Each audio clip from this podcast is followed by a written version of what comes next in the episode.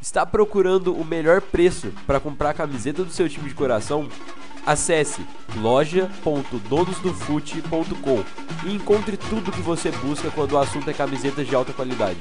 Loja Donos do Fute. Jogue de terno sempre.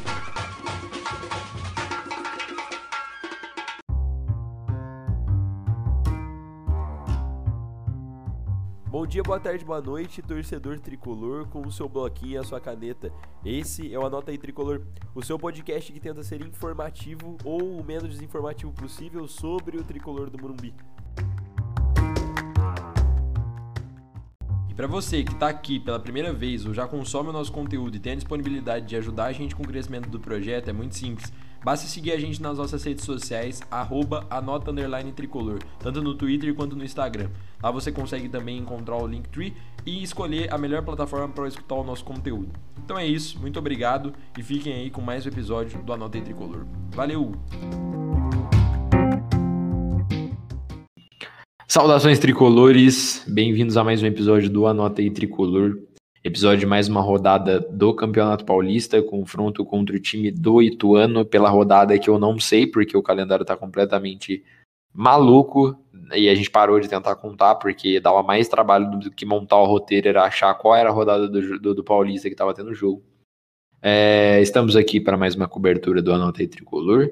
É, vamos começar, como de costume, pelo pré-jogo da partida, o que sucedeu o confronto entre é, são Paulo e Ituano, a começar pela escalação. O São Paulo foi a campo com um time completamente reserva, com exceção do Léo, que por conta de uma expulsão no jogo da quarta-feira contra o Sporting Cristal não vai jogar na quinta-feira, então por conta disso ele atuou contra o Ituano no meio dos reservas.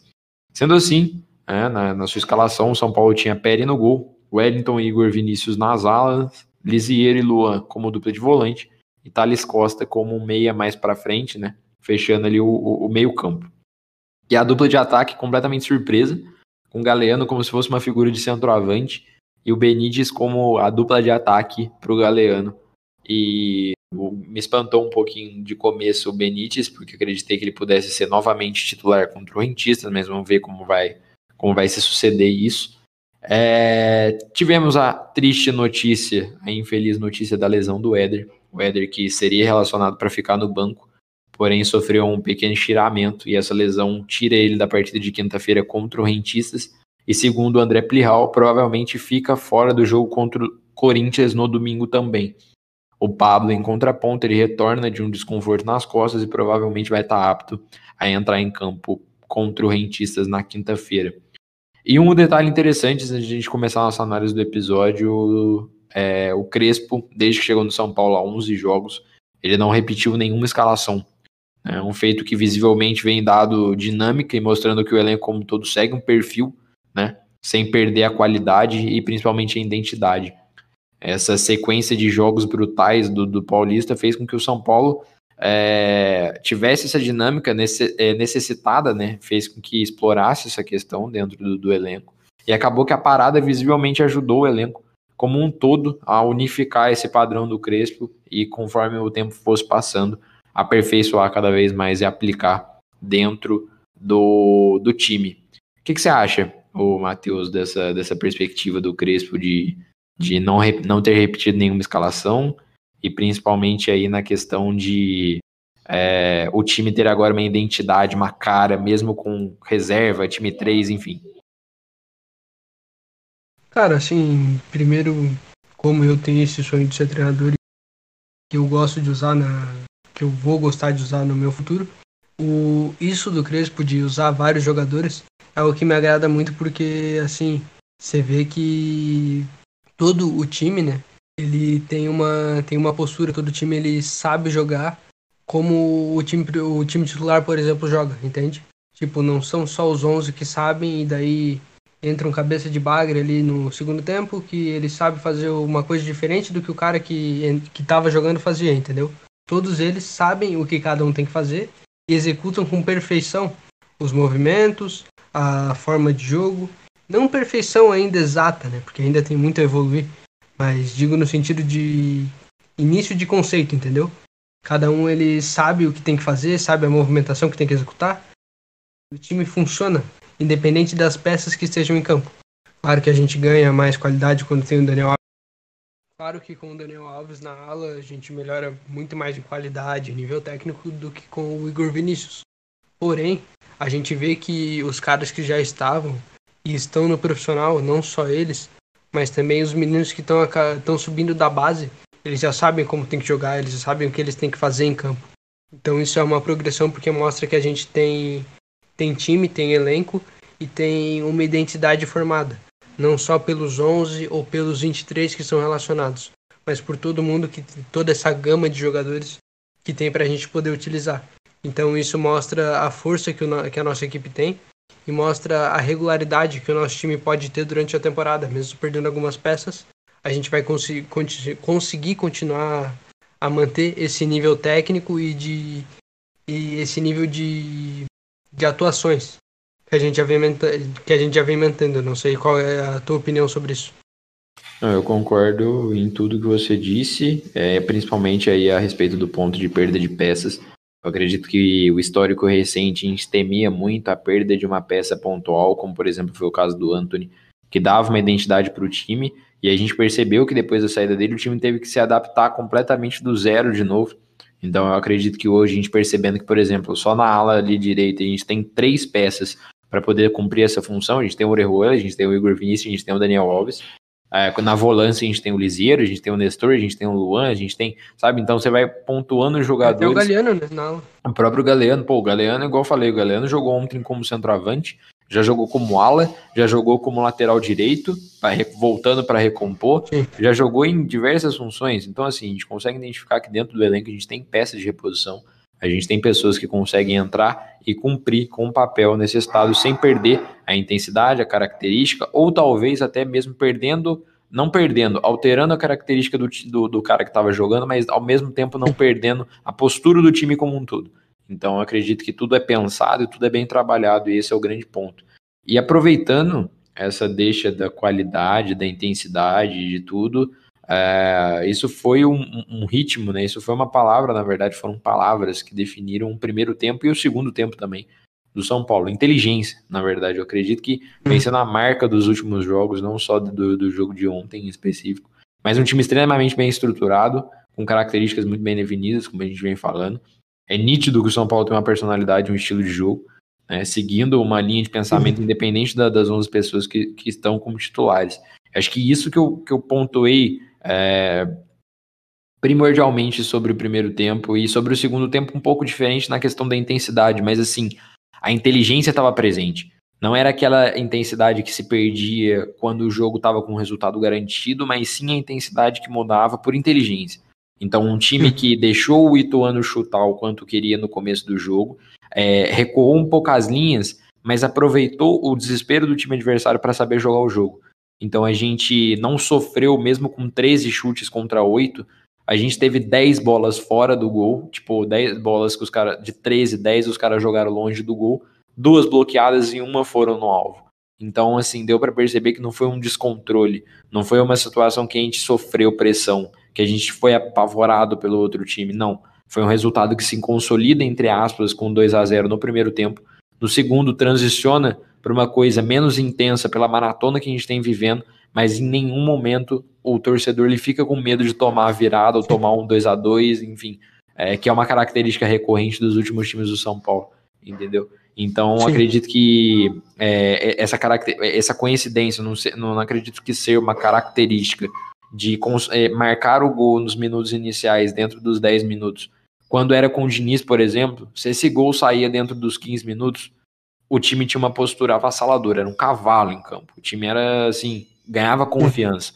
Com o Crespo, independe um pouco disso. Foram coincidências do destino, a gente ter marcado nos últimos dois jogos gol muito no começo, mas jogos anteriores a gente teve o, o, Inter de Limeira, por exemplo, se eu não me engano, ou, ah não, do Santos, é que teve a questão do campo, mas foi um 4 a 0 construído inteiro no segundo tempo. É, teve outros jogos, não me recordo agora de, de, de cor, mas, por exemplo, o próprio jogo do São Paulo contra o Palmeiras, também é a mesma coisa. A gente não tem uma necessidade de um estilo de jogo próprio.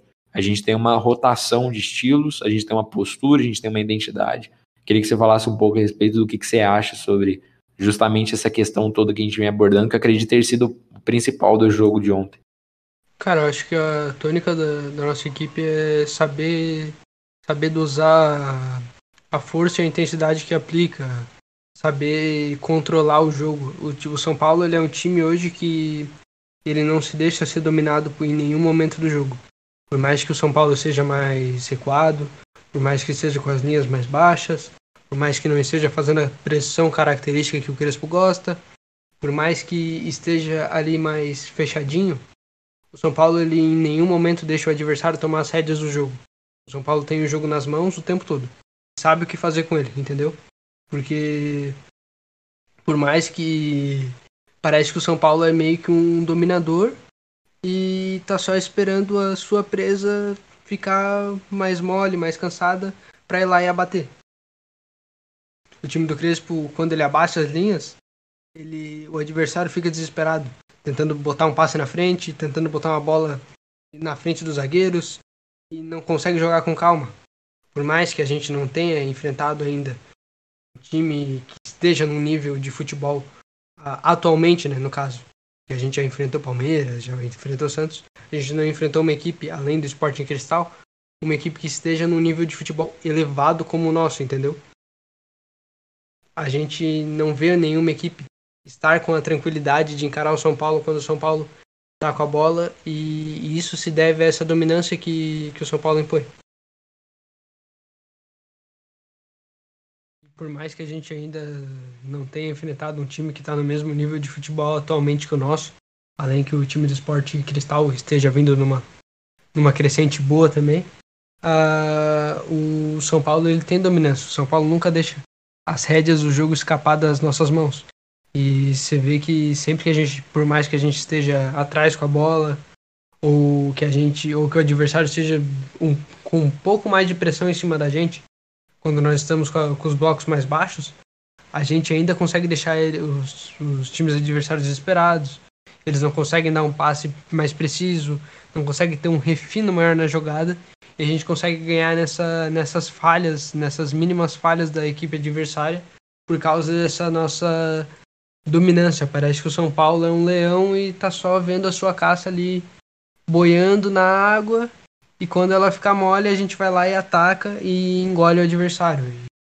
Isso mostra uma força gigantesca do nosso elenco. Não sei o que, que você acha.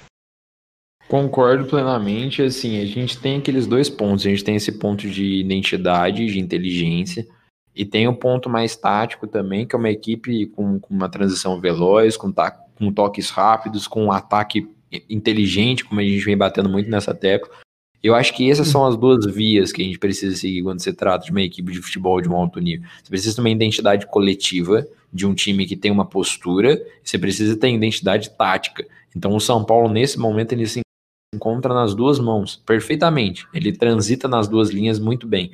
Entendeu? Você consegue. Beleza, esse é o São Paulo do Crespo. Pô, o que, que é o São Paulo do Crespo? O jogador ali, o volante, o Nestor, alçando uma bola em busca do, do segundo homem que tá, ou do, do, da dupla de ataque. No caso, por exemplo, o, gol, o terceiro gol do São Paulo. O Nestor pega, lança uma bola no pé do, do, do Igor, o Igor dá no pé do Galeano, o Galeano vai e bota no gol. O que é o, o, o São Paulo do Crespo? É o segundo gol. O segundo gol é o quê? 11 toques na bola, participando de todos os jogadores do meio-campo, volante, ala, tudo invertendo o jogo várias vezes com toques rápidos, sem muita lateralidade, aqueles toques demoradinhos, toque rápido, buscando o um ataque, sempre buscando a frente. Enfiada de bola, isso é o São Paulo. Você consegue identificar uma postura, um padrão de jogo. Isso tanto fora, como a gente vem batendo na tecla, inteligência, constância, psicológico, tudo, emoção muito, né, que é a garra, aquela determinação mas principalmente é, a questão da identidade tática do time, que a gente vai falar muito agora só, também. Cara, só aproveitando só para citar um negócio, que você citou agora o segundo gol e hoje eu tava, eu aproveitei para ver um pouco do, do material do, da Futuri sobre com o Leandro Zago, que eles falam muito sobre a saída de bola.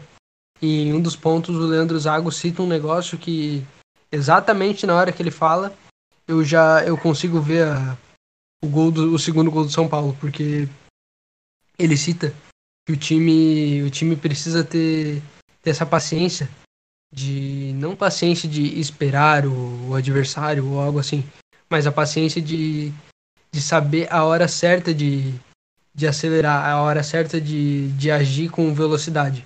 E isso é algo que o São Paulo faz muito bem nesse gol. O São Paulo rodou a bola por 2 minutos e 8 segundos até fazer o gol. Então, tipo, a bola ia lá, começou do Diego, daí o Diego pro Rodrigo, Rodrigo solta, solta, solta e vai tocando, vai tocando, vai tocando, vai tocando, vai tocando. Daí até que a bola chega em determinado ponto do campo em que os jogadores sabem que é hora de acelerar e que é hora de fazer o outro time não não ter para onde correr, entendeu? Porque o tu vê que o Thales Costa ele pega a bola, ele dá o passe no Luan, que tá no meio de três jogadores. E o Luan já tá puxando dois caras da defesa deles. Pra sair lá da, do lado esquerdo e concentrar aqui no lado direito da zaga deles. O Luan puxa esses três caras e o Luan serve o, o Wellington. O Galeano já faz uma, uma movimentação indo pro lado esquerdo do ataque, que é a, o lado direito da defesa deles, e puxa mais um, mais um lateral. E sobra o quê? Sobra um corredor gigantesco no nosso lado direito para o Igor Vinícius entrar na área e fazer o que ele quiser. Daí o Wellington faz um cruzamento rápido, que a bola não faz uma, uma parábola assim alta, ela só vai rasante, que era para ter na cabeça do Galeano. Mas está lá o Igor, que já sabia que era o momento dele acelerar, já foi lá, pisou na área e dominou a bola, fez o gol. Então acho que isso mostra muito essa essa inteligência para saber essa inteligência com paciência de saber onde é o setor que o time precisa acelerar, onde a gente tem que dar uma segurada, dar uma cadenciada no jogo. Até citando já pontuando um jogador específico, eu acho que um dos caras principais para essas tomadas de decisão sobre agilidade e velocidade foi o Ligeiro.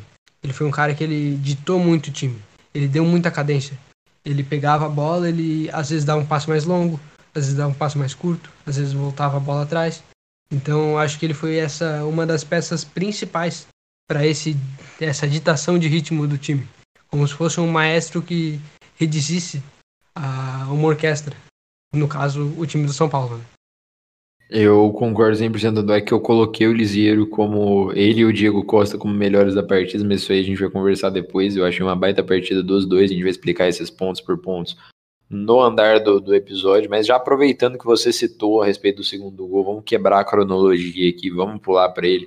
Que você fala um momento ali da, da sua fala que você cita é, que o São Paulo sabe o momento certo de é, começar a ser mais incisivo com a bola. Então sai daquela linha de rotação com a bola entre os zagueiros e você parte incisivamente para aquela questão de você é, aprofundar a bola em direção ao gol. Começa a busca efetiva pelo gol.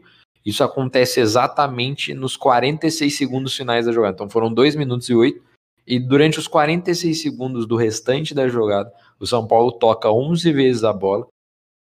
Nessa cronologia, Lisieiro que distribui a bola pela direita, como você falou para o Igor, dando uma boa transição, inclusive, foi um baita passe que ele achou, um passe mais incisivo, que o Igor busca o Thales Costa, o Thales Costa está lá na direita, lá no, na, na, no final da direita. Ele passa para o Igor novamente, o Igor para o Luan, Luan, Léo, Léo distribui na esquerda com Wellington, que volta para o Léo, abre o Lisieiro, enfia novamente bem a bola para o Luan, que está na entrada da área, que aciona o Wellington e o Wellington aciona o, o Igor Vinícius para marcar o segundo gol. Então você percebe que todos os jogadores do setor meio-campo, ala e ataque do São Paulo participam da jogada. Hum. Incisivo de forma que os 46 segundos finais dos 2 minutos e 8 de toque na bola do São Paulo sejam buscando o gol. Então praticamente é distribuído um minuto atrás e um minuto na frente. De forma assim, é, é cronometrada praticamente, tá ligado? Você percebe que é meio que do subconsciente dos caras de treinar aquilo dali. Então é muito bem feito, é um gol que eu particularmente me encanta muito, é um gol que eu acho lindo. Eu até comentei no, no meu Twitter que é um gol que hipnotiza. Então é para mim muito legal ver o São Paulo criando é, esse tipo de gol com essa dinâmica toda que envolve essa construção. É um gol legal de a gente comentar porque observei, rendeu ali bons minutos de, de, de, diálogo a respeito de um gol que tem toda uma história, tá ligado? Esse gol ele envolve muita coisa. Então, é muito, muito. É algo de muito ficar bom. encantado, né, cara? Exatamente, é algo de com a você troca de ficar... passes, Sim. com a transição e etc. É um, mano, é uma orquestra, tá ligado? É uma orquestra aquilo dali. Pra mim é, tipo, muito perfeitamente colocado os bagulhos. Porque, cara, não é um, uma transição. É isso que, que, eu, que eu bato na tecla. Não é lento, cara. Não são toques lentos. Você percebe que o São Paulo toca, toca numa rapidez os passes, que é um bagulho muito, muito bonito, cara. É, fica bonito porque é rápido. É rápido, é incisivo, é tentativa de toque inteligente, tipo o Lisieiro. O Lisieiro, os dois toques que ele deu na bola foram na tentativa de enfiar o mais perto da área possível, ou seja, mais buscando um ataque possível. O é toque que o agressão é, exatamente. Então, pô, o toque que o Léo dá pro Wellington é um toque que ele dá de ladinho ali, que ele busca o ataque. Então você percebe, é tudo buscando um ataque, não é uma lateralidade. Fica toque Eu acho aqui, um negócio que. Uma analogia que me agrada muito é que o São Paulo parece um lutador de boxe. Um cara mais experiente, assim, que, que pega um, um adversário mais mais novo e mais, mais afobado. E daí o adversário vai lá, ele fica batendo, batendo, batendo. E o lutador de boxe ele fica ali, ele toma porrada. O São Paulo parece o Rock Balboa. Ele vai ali, ele toma uma porrada. É verdade. Ele toma uma porrada e toma uma, outra. E o time agride um pouco. Só que daí, na hora que é pra, pra dar o último golpe, o São Paulo vai com, com a força como se fosse um leão, entende? Como se estivesse pronto para agredir e engolir o adversário. Numa, é, numa pressão absurda. É o que acontece no segundo tempo, pô. No segundo tempo você acha que os caras eles aparecem ali em 5 minutos, eles tentam dar 30 chutes no gol. Nenhum deles indo na direção do gol, na lua, na pressão, no abafo. São Paulo, beleza, e aí, já, já tá tudo certo? Foi isso? São Paulo bota a bola no pé, não é 100% intenso, mas sabe que o outro time tá afobado. Tem dois expulsos dos caras e vai lá e fecha o jogo. Não sofreu em nenhum minuto, não teve nenhum problema entendeu? Não é um tipo de jogo desesperado, é um tipo de jogo extremamente controlado. É calmo, entendeu? Agora, vou fazer até uma analogia. É, eu acho muito isso de identidade de quem tá na beira do campo, né? Por exemplo, a analogia que eu, que eu tô me baseando é o, a situação do, do Palmeiras atual com do São Paulo atual. O, o, cara que tá na beira do campo do São Paulo é um cara mais controlado. Você percebe até que a forma como ele fala com o árbitro é uma forma mais. Ele, ele tem classe. Então o time Tranquilo. ele joga ele é tranquilo, tranquilo. Isso, isso. Entendeu? Então, assim, essa é uma, é essa é uma postura. Agora, cara, o, o Abel é um cara extremamente nervoso, afobado, sabe? Um cara que você olha assim, pô, ótimo treinador, ótimo treinador, mas o perfil dele é um jeito. E esse perfil ele tá nitidamente respaldando na equipe que ele tá assumindo, que ele tá treinando. Um time Até afobado, um time assim, expulso. Como um jogador, né? O Exatamente. cara, letal, a bola chegava. Chegava. Na hora, que, na hora que fosse pra bola chegar, ele ia lá e matava, entendeu? Então não tem muito. É, até eu tava vendo, não sei quem comentou. Acho que foi o Arnaldo, mas no Sport TV, se eu não me engano. Ele fala que o estilo do São Paulo, do Crespo, ele não é aquele estilo que você precisa ficar inventando muita firula para chegar no gol. É um time direto. É um time que tem é, A, B, C construído, que você executa A, B, C e você marca o gol. Não tem muita, ah, faz isso aqui, isso aqui, isso aqui. Você cria um mundo encantado para chegar no gol. Você tem uma situação que já é pré-descrita para isso acontecer. E você executa ela igual uma receita de bolo, chega lá. E isso ele fez um comparativo com o Diniz associando ao Luciano. Isso eu não concordo muito com o que ele falou nessa parte, mas eu concordo com a parte que ele diz que o estilo de jogo dele é isso aqui é simples, você executa o simples bem, isso acontece. É isso que é, que é, que é a situação.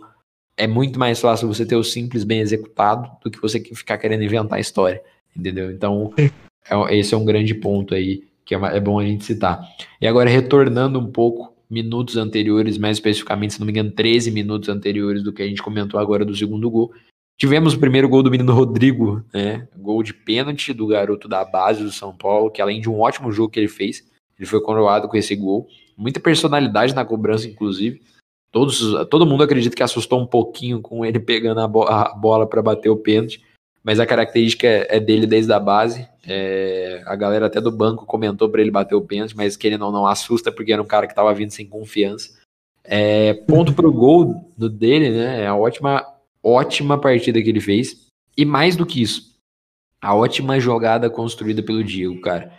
O Diego acionando o Galeano foi uma coisa linda. Na hora que eu vi essa bola alçada, eu falei, cara, pode ser o que quiser, mas foi espetacular. Ele alça a bola da beirada da grande área nossa. O Galeano pega essa bola praticamente na entrada da grande área dos caras, no pé dele, entendeu? Aí ele vai lá, sofre o pênalti, que também foi bem inteligente o, o sofrer pênalti dele, porque não tinha ninguém no meio da área. Então foi, foi inteligente. Converte o pênalti. E só para finalizar, para você ter todo o tempo para falar a respeito dessa jogada, é, as, os números do, do Rodrigo, só para a gente poder pontuar e deixar destacado como foi bem o garoto na partida. Foi o jogador que mais tocou na bola, foram 108 toques, tendo precisão de acerto de passe de 97%. Foram quatro bolas longas tentadas e três convertidas, um gol, quatro duelos disputados e três vencidos, sendo que ele ganhou todos no ar. Foram dois e ele ganhou dois. Duas interceptações na partida e o zagueiro do São Paulo que menos teve perda de posse. Foram três perdas de posse, enquanto tanto o Léo quanto o Diego tiveram 16.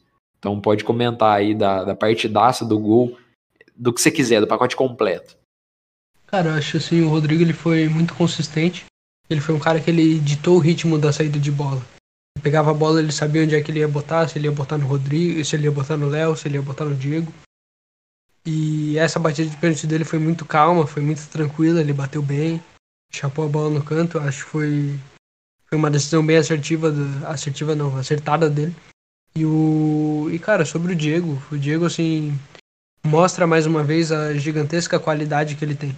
Eu vou falar mais mais além do que foi o Diego para mim no jogo, mas esse passe dele já mostra a qualidade de jogo que ele tem e a ofensividade que ele traz para o São Paulo desde a saída de bola.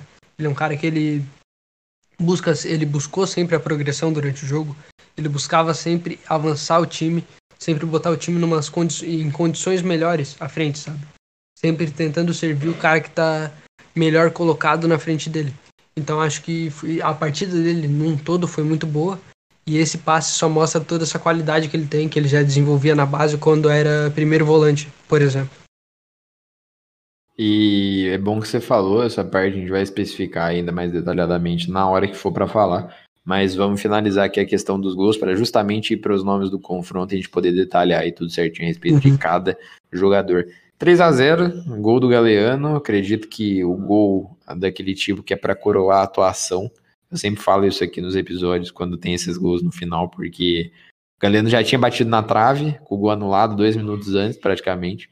Nesse meio tempo houve ali a mudança crucial para o gol dele realmente valer, né? Que foi a entrada justamente dos dois caras que participaram do gol, que deram o gol para ele, que foi o Nestor e o Igor Gomes, né? O Nestor faz um lançamento primoroso na buscando o Igor, que chega penetrando na área, que toca para o Galeano e com muita classe ele empurra para o fundo. É engraçado, porque em 2018, não sei se foi 18 ou 19, nas quartas de final contra o Ituano, são Paulo no Morumbi, o Igor ele faz um jogo entrando na área, faz um gol entrando na. O primeiro 2019. gol dele profissional é 2019. Uhum. Ele faz o, gol, o primeiro gol dele profissional entra, pisando na área contra o Ituano. Só que ele dá aquela. Eu não sei nem o nome dessa. dessa ele dá uma jogada. chicotada na bola. É, ele dá, dá uma um... chicotada na bola, trocando é quase um pé. Voleio, assim. É, ele troca o pé no meio do ar, assim, faz um golaço. E nessa uma ele penetra na área também, só que ao invés de fazer, ele dá um belo passe também, levantando a perna, dando aquele toquinho pro Galeano marcar o gol, então coincidências da vida, uma hora a gente marca, outra hora a gente é garçom. Mas assim, não se enganem em pensar nesse gol que por ter sido três toques na bola, igual a gente falou, não é o estilo do Crespo, pelo contrário. Ele é fã de virada de jogo, de lançamento, e é nesse formato é visível que desde que ele entrou, o número de aparição de bola longa desde a chegada dele foram, mano, quadruplicado, porque o técnico antigo também não usava, isso coopera, mas ele busca muito essa inteligência do passe, não é nem a quantidade, é que igual a gente falou, é a dinâmica. Você, com, você tem certeza que esse passe vai converter? Então você faz o arroz e feijão, dá três toques na bola e marca o gol. Foi o que aconteceu. Só que você pode tocar 13 vezes na bola e também marcar o gol. Desde que todos esses toques que você aborda busquem o ataque. Então eu queria que você falasse aí é, sobre o gol. E também, se quiser iniciar, sobre o. Vamos fazer diferente agora eu que sempre começo dando meu, o meu primeiro escalão e o segundo escalão, quero que você fale também, depois que você falar, passar ali a respeito desse é. terceiro gol. Você cite aí o que você tiver para citar a respeito do seu primeiro e segundo escalão desta partida.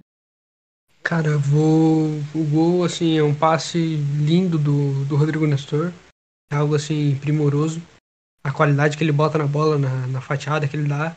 E a tranquilidade também do Igor de dentro da área com outro cara vindo atrás dele, ele conseguir dar um passe tranquilo pro Galeano, até me assustou um pouco a hora que o Galeano pega a bola, porque ele dá uma adiantada meio estranha nela, mas ele ainda consegue fazer o gol, ainda bem. E me deixa muito feliz ele conseguindo fazer o gol. Já tinha feito uma ótima partida contra o, contra o Guarani como ala e agora sendo coroado com, essa, com esse gol. Já tinha sido coroado com assistências né, no jogo passado. Espero que ele continue crescendo e seja comprado, né? Porque vale a pena. E agora falando dos meus dois escalões, de... eu vou botar primeiro na, na minha primeira prateleira, eu vou botar o Lisieiro. Cara, vou botar o Lisieiro e o e o Diego. O Diego porque eu, eu sou fã do Diego. O Ligeiro porque o, o Ligeiro ele ele ditou o ritmo da equipe, ele parecia um camisa 10 jogando de volante, ele pegava a bola, ele sabia onde ele ia botar ela, ele sabia onde é que ele como ele ia fazer para de, deixar o time em tais condições, como que ele ia fazer para fazer o time chegar em tal lugar. E era ele esse cara que botava o time mais rápido ou mais lento, entendeu? E isso me agradou muito na atuação dele na, na partida de ontem. Já o Diego, o Diego ele foi um cara que assim, ele pegava a bola, ele sabia onde é que ele ia botar, ele erguia a cabeça, já olhando para quem tá na frente dele, para quem tá melhor colocado à frente e sempre conseguindo acertar esses passes. Ele botou uma bola, ele botava bolas no Ligeiro e no Luan com uma precisão assim de de um camisa 8 que olha para cima dá o passe em profundidade, dá um passe. Ele até botou algumas bolas, não só essa do pênalti, ele botou outras bolas no Galeano nas costas do zagueiro toda hora. Ele pegava, olhava para cima, passava o Galeano. O Galeano nem tinha começado a passar. Ele já botava a bola numa precisão exata, assim. E é algo lindo de se ver porque o Diego ele precisa retomar essa confiança dele. O Diego com confiança é um dos melhores zagueiros do elenco, se não o melhor ali batendo cabeça com com Miranda e Arboleda, porque ele é muito técnico. Ele tem muita qualidade. A gente vê a qualidade dele no desarme que ele faz no final do jogo. É algo assim, é uma coisa linda. Ele vem Verdade, por trás do cara e só dá um to... ele só dá um totozinho assim na bola com a perna é, esquerda. É, salvou o gol, né, mano, dos caras. Provavelmente o cara Sim. ia sair na cara do gol ali. Porque assim, ele, o jeito que ele tira a bola é algo assim maestral, é, é, é coisa de, de zagueiro zagueiro mesmo. Aquele cara que sabe ser zagueiro. Ele vem por trás do cara e ele já quase caindo, ele faz o corpo dele se dá uma caída pro chão e, e bota o pé do o pé esquerdo exatamente entre a bola e, e as duas pernas do cara. Então assim, totalmente limpo, é algo lindo de se ver. Eu eu como zagueiro, quando jogo, me, me deixa me enche os olhos ver um corte desse. Agora só botando para os meus dois, para o meu segundo escalão, eu vou deixar pro, pro Thales, que eu, que eu tô gostando cada vez mais do Thales. E eu vou dar esse, esse, esse brinde mais uma vez pro, pro Galeano, por mais que eu tenha gostado muito da partida que teve o, o Rodrigo Freitas. O Thales Costa, pela, também pela dinâmica. É um cara que ele tem muita movimentação, ele sabe se posicionar entre as linhas, ele sabe o que ele tem que fazer para botar o time para botar a bola em tal lugar. Como no gol, ele, ele olha o ele olha o Luan entre quatro jogadores. O Luan tá, tem, tem dois caras do lado dele, um cara atrás e um cara na frente, que é o cara que tá marcando o Thales. E ele consegue botar a bola no meio desses quatro caras e fazer um bom passe. Ele, ele tem essa velocidade de transição, ele acelera o time quando precisa. Ele sabe, ele sabe pegar a bola e levar ela numa velocidade assim que que nenhum outro jogador do nosso meio-campo conseguiria. Ele leva a bola para os alas, para os atacantes com uma, com uma velocidade, com, com requinte de técnica diferente, entende? Isso me agradou muito na atuação dele e algo que já tinha me agradado nas outras atuações. Já o Galhano, o Galhano ele fez uma figura de falso 9 com muita mobilidade. E tu vê que como, como é lindo ver o São Paulo jogar com dois atacantes móveis, né? o Benítez caindo mais, o Benítez recuando mais e o Galeno, por mais que ele tenha sido esse falso 9, ele ainda sido um pouco mais adiantado, ele caindo pelas laterais, ele buscando uma tabela com os alas, ele buscando essa infiltração na área para atacar os espaços. E a forma com que ele faz o, o gol anulado até é algo muito bonito, ele faz muito bem o movimento e bate muito bem na bola. Então, mais uma partida pra, que para mim é primorosa do Galeano, tanto como ala, agora como atacante. E assim, a gente vê que é um é um super trunfo, né, para várias posições ter esse jogador jovem e espero muito que o São Paulo compre ele, né, e consiga fazer essa compra pelos 600 mil reais. Que que você, que você bota aí no 600 mil dólares. Isso. 3 isso, milha, 3 milha. Que também nem é nada, mas vamos lá. É, bom, fiz uma, uma paradinha diferente aqui dessa vez. É, pelo jogo atípico, por todos os jogadores terem ido bem, sinceramente eu não consigo pontuar ali uma, uma ação negativa de alguém. É assim, não significa que todos foram primorosos, mas também não significa que a gente venha aqui falar, por exemplo, o, o último jogo. O último jogo teve a atuação pífia do Pablo quando o time estava bem. Mesmo a gente Cara, ganhando. Só agora que tu citou, posso falar. dar um ponto? Pode, claro. Eu, me dói, até me dói falar um negócio desse, porque me dá uma dor no coração, me dá um aperto. Mas assim, acho que não dá mais pro Hernani ser, ser jogador de São Paulo. Ele, pô, uh, por mais que esteja voltando agora, o nível físico é diferente, o nível técnico é diferente. Em três, quatro vezes que ele pegou na bola, duas ele falhou. Uma Essa ele é deu contra-ataque pro, pro Ituano, que quase deu gol pros caras. Então, assim, o Hernanes ele destoa muito do que é o resto do time. Por mais que ele esteja voltando agora, de recuperação e etc. Mas é um, tu vê que é um, que é um nível de futebol e de, de intensidade diferente. E, pô, o cara tá ganhando um milhão por mês. Então, acho que assim. Não, não quero dar uma opinião precipitada, não quero falar nada absurdo, porque o Hernandes é um ídolo. E, assim, a gente dizer que tem que ter uma rescisão amigável com o Hernandes chega a me doer. Mas eu acho que parece cada vez mais ser o caminho mais, mais certo a, a se fazer. Pode continuar aí com o teu comentário. Desculpa por interromper. Até parece. Eu acho que é bem preciso, na verdade, o que você falou, porque eu já tive uma discussão recente no Twitter a respeito disso. É, pontuei que, na minha visão, até antes dele machucar, ele não tinha condição de continuar recebendo um milhão de reais por mês. E se bobeasse também não conseguiria continuar jogando pelo São Paulo. Qual é a grande questão disso tudo? Me falaram que tem que ter muito tato quando se trata do Hernandes. Eu falei, cara, tato a gente tem, a gente está tratando uma abordagem que transcende o tato, o ídolo, qualquer coisa. Cara, um cara custa 12 milhões de reais para São Paulo por ano, pô.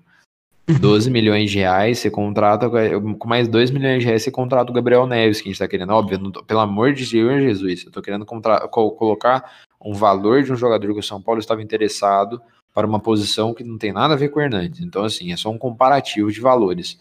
Você gastar 12 milhões de reais por ano com um cara, se você juntasse mais 2 milhões, você compra um cara que você estava interessado no mercado no começo do ano, com 24 uhum. anos, entendeu? Então, assim, é, o grande ponto disso tudo é que é um investimento, é um valor muito caro para um cara que não retribui em absolutamente nada. Ele entrou e ele realmente estou.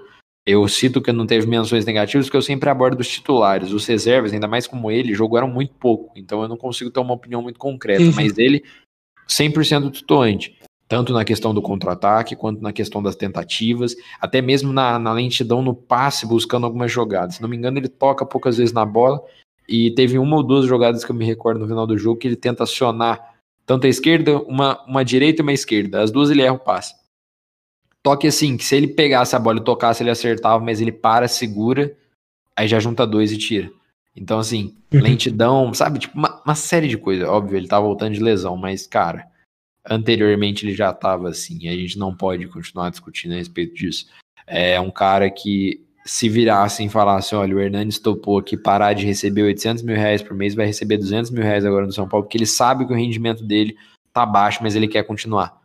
Pô, cara, incrível, gênio, continue. Cara, pode receber 200, 300, até 300 mil reais, eu acho, com, com um pouco de coisa assim, eu vai ainda. Agora, o duro é um milhão de reais por mês, cara, para não jogar cinco minutos é complicadíssimo, mas, mas vamos lá, isso aí é uma pauta que dá pra gente trazer cinco pessoas aqui, cada uma com uma opinião e rende um debate de umas duas horas, porque é bizarro, mas vamos lá. É, então, continuando na questão do, do, dos jogadores, né, principalmente os titulares, um contexto de jogo onde não vi menções muito negativas, por conta disso, pontuei aqui É, quem eu acho que foi mais positivo dentre os positivos? Então, para mim, o Liseiro, como eu disse, é uma partidaça do volante. É, por que, que eu dou destaque para ele? Porque além da ótima partida que ele fez com jogadas construídas, desarmes, duelos, bolas longas, ele simplesmente era um jogador que a gente cotava como sem vontade. E dos últimos jogos para cá, ele tem se mostrado um jogador que vem recuperado esse ímpeto e essa vontade de jogar com a camisa de São Paulo. Ponto. Sendo assim, a gente recupera aos poucos um jogador que tem um potencial absurdo e a gente transforma em uma ótima peça para o restante da temporada. Numericamente falando, 96% de acerto dos passes, 43 tentados e 43 acertados, 9 duelos disputados e 6 vencidos, 2 dribles convertidos e tentados, 3 bolas longas tentadas e todas convertidas, e uma partidaça direta, na, uma, uma, uma participação direta na construção do segundo gol do São Paulo. Lembrando que o, o, os dois inícios de ímpeto é, ofensivo, tanto pela direita quanto pela esquerda, na construção dos dois minutos e oito, partiram do pé dele. Para mim, em segundo também viu o Diego Costa, porque não tem muito o que explicar, né? Para pessoa que viu o jogo, é ela consegue entender o que a gente está falando. É, foram 100 toques na bola, média de acerto de 85%. O absurdo número de 13 bolas longas com 6 acertadas oito duelos disputados e seis vencidos, e o lançamento para o primeiro gol é, aos oito minutos do primeiro tempo. Então não tem muito o que dizer dele, os números falam, e para quem viu a partida não é cego, é, dá para entender o que a gente está falando. E eu queria fazer duas menções, mas não diretamente proporcional à questão da participação. Também foram bons jogos, principalmente do Rodrigo, que eu vou falar, mas pelo confiança, pela questão da confiança é, Rodrigo e Peri. É, queria fazer essa menção porque, para mim, na, na, última partida que os dois jogaram, foram. O que mais deixou triste, mesmo com a vitória, foi os dois não tendo confiança. Né? Contra o Guarani, que a gente ganhou de 3 a 2 os dois jogaram e sofreram muito, muito, muito. O Rodrigo na parte defensiva, o Peri para agarrar. Nossa, foi uma coisa dura de ver, porque a gente queria que eles fossem bem. E nessa partida eles pareciam mais confiantes e foram melhores, atuaram melhores. E isso é assim espetacular para quem vê, porque só o, só o clube que ganha. Ganha em ótimas peças, ganha em, em tudo. Então, menção honrosa para eles. E para finalizar, como citação que todo mundo já sabe, Galeano, Thales Costa, Wellington e Igor, é, Igor Vinícius. Igor Vinícius ficou muito tempo parado, voltou com um gol. Wellington que deu mais uma assistência e manteve o nível em mais uma partida. O Galeano, que precisa nem falar, e o Thales, que jogou é, muito bem mais uma vez, é, aparecendo inclusive na, no final do campo pela direita para participar do segundo gol. Então, assim, é um garoto completo, na minha opinião. Que era aquilo que a gente já tinha comentado no episódio sobre as joias da base. Ele transita muito bem pelos setores do campo. Então, assim, é espetacular o jogo do garoto tricolor. Acho que é isso. Você tem alguma coisa para pontuar a mais ou a gente já pode partir para finalização? Cara, pode finalizar. Pra mim tá, tá tudo certo. Concordo com o que tu falou agora e. E vamos pra cima, né? É isso, é isso. Então vamos partir aqui. A gente finaliza mais um episódio da Nota em Tricolor. É sempre muito bom falar do São Paulo quando ele vence dessa forma, né? Com tamanha categoria. Agradeço ao Matheus mais uma vez pela cobertura. É, fiquem aí com o nosso quadro tradicional de considerações finais. Atenção ao nosso, ao nosso sorteio no Twitter que a gente entrou na semana final. O resultado vai sair no podcast da segunda-feira que vem contra o Corinthians. A gente vai falar isso nas considerações finais, mas pode ser tenha gente que não escute, mas é importante. E a, aconselho vocês aí a, a acionarem as notificações, enfim, acompanharem a página. Não falo nem acionar a notificação, que a gente ainda não é tão especial assim para isso, mas enfim, é, acompanhem bem o conteúdo nosso, que daqui a pouco a gente vem com bastante, bastante novidade. Esse mês aí que tá entrando quando virar, vai ser um mês repleto de coisa. Então fiquem atentos aí. Muito obrigado, Matheus, mais uma vez. E vamos que vamos, certo? Eu agradeço. Vamos. Vamos. Falou, rapaziada. Até o próximo episódio. Falou. É.